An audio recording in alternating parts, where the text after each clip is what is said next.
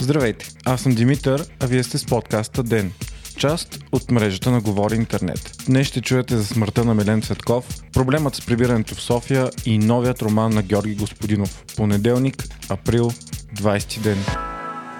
Ден е подкаст от мрежата на Говори Интернет и става по-добър благодарение на подкрепата на слушателите си. На вас. За да станете дарител на Ден, елате на patreon.com, Говори Интернет и срещу 5 долара на месец ще станете денник. Истински герой.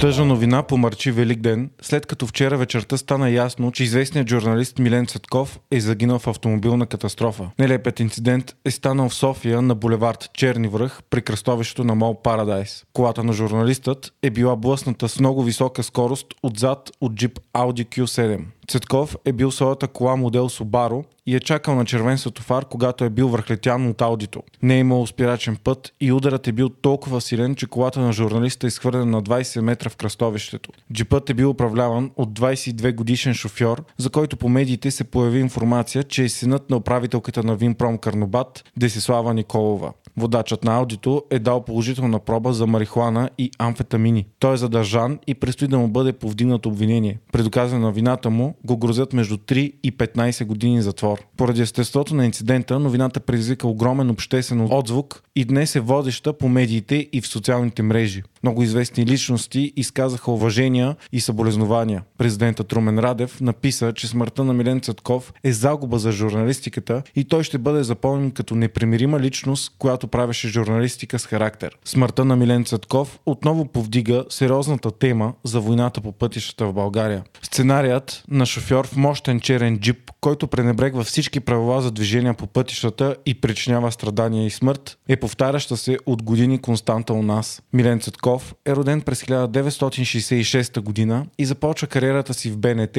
с предаването Куку. Бил е водещ на много предавания, включително на посвета у нас и Здравей България по нова. Най-известен става с предаването си по нова часът на Милен Цетков, което обаче първо беше изместено в 12 часа вечерта, а през 2018 свалено от ефир. Последно време той водеше онлайн предаванията на партия Да България, а най-новият му проект е от този месец, когато той започна предаването Альтернатива с Генка Шикерова по TV1. Цетков ще остави трайна следа в историята на новата българска журналистика. Неговият почерк беше изключително остър и провокативен, заради което и не всички го харесваха.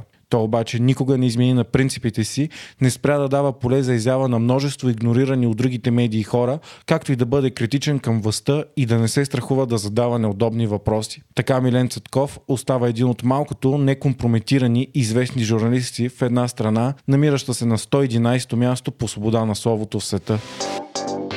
Новите болни от COVID-19 у нас са 31, с което общият им брой става 915 души, а смъртните случаи 43. Прогнозите за повишение по Велик ден се сбъднаха, но не е известно дали това не се дължи на по-широкото тестване. Големият проблем в момента обаче са десетките хиляди софианци, които напуснаха града миналата седмица, за да прекарат празниците в провинцията. Това доведе до огромен наплив, въпреки предупрежденията на щаба, че най-голямото огнище в България е в София и не трябва вирусът да се разпространява разпространява толкова много извън столицата. Впоследствие беше взето решение София да бъде напълно блокирана и да се забрани влизането и излизането от града, освен по работа и то в определени часове. Това предизвика много критики, тъй като се случи в четвърта късно през нощта, след като повечето хора вече се бяха изнесли. Стана ясно, че много от пътуващите са излагали в декларациите си за излизане на КПП-тата, заради което ще има и много наказания. Сега обаче стои въпросът как ще се преберат всички тези хора на работните си места през седмицата.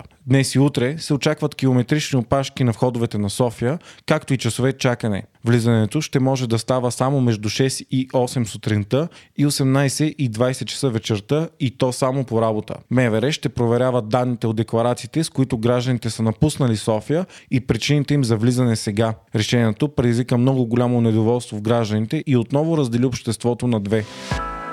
Завършим епизода и с една положителна новина. Днес стана ясно, че предстои да видим нов роман на един от най-известните у нас и в чужбина български писатели – Георги Господинов. Романът ще се казва Време убежище, а основната тема в него ще е търсенето на спасение в миналото и липсата на бъдеще. Той ще излезе на 29 април тази година от издателство Жанет 45. Главен герой в романа ще е добре познатият на читателите на Господинов Гълстин, който прави клиника, в която възстановява спомените и миналото на онези, които губят памет. Историята ще се развива в България, Германия, Испания, Италия, Швеция и други места и времена. Това е третият роман на Георги Господинов и първият от физика на тъгата на сам, която излезе през 2011 година. Физика на тъгата беше изключително успешна и е преведена на над 10 езика. Книгата получи и екранизация под формата на късометражна анимация от Теодор Ушев. Филмът беше в краткия списък за наградите Оскар за категория най-добър кратък анимационен филм